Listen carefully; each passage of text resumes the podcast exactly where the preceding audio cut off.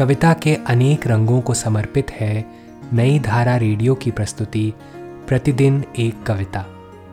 कीजिए अपने हर दिन की शुरुआत एक कविता के साथ। आज हम सुनेंगे देवांश एकांत की कविता, विक्षिप्त, उन्हीं की आवाज़ में।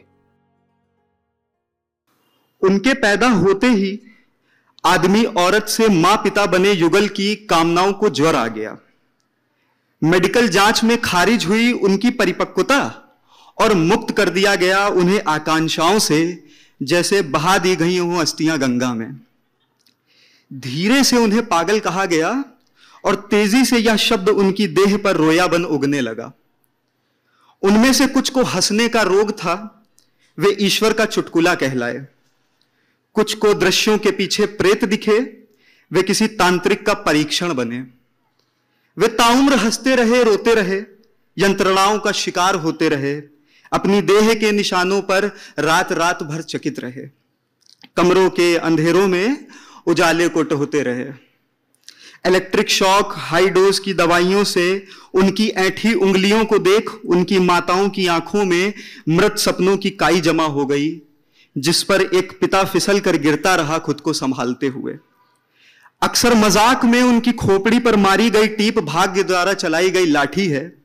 उन्हें उपेक्षित करके निकल जाना, उनकी बेसर पैर बातों पर ऊब उठना फूलों की हत्या है। उनका हवाओं से बातें करना और उस पर किसी का दया दिखाना घट रही कला को महसूस ना कर पाने की असमर्थता है। मत बुलाना उन्हें पागल। मैं कहता हूँ, कभी मत बुलाना। किसी दूसरी दुनिया के संपर्क में डूबते, उतराते जाने कौन सी संरचना में फंसे हैं वो? उनके संग हंसना, उन पर मत हंसना। उनकी विषमताओं को समझना, खुद विषम मत बनना।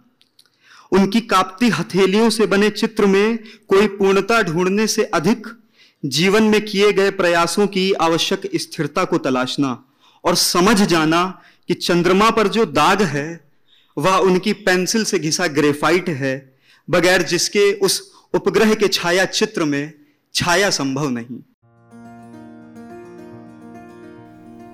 आज की कविता को आप पॉडकास्ट के शो नोट्स में पढ़ सकते हैं।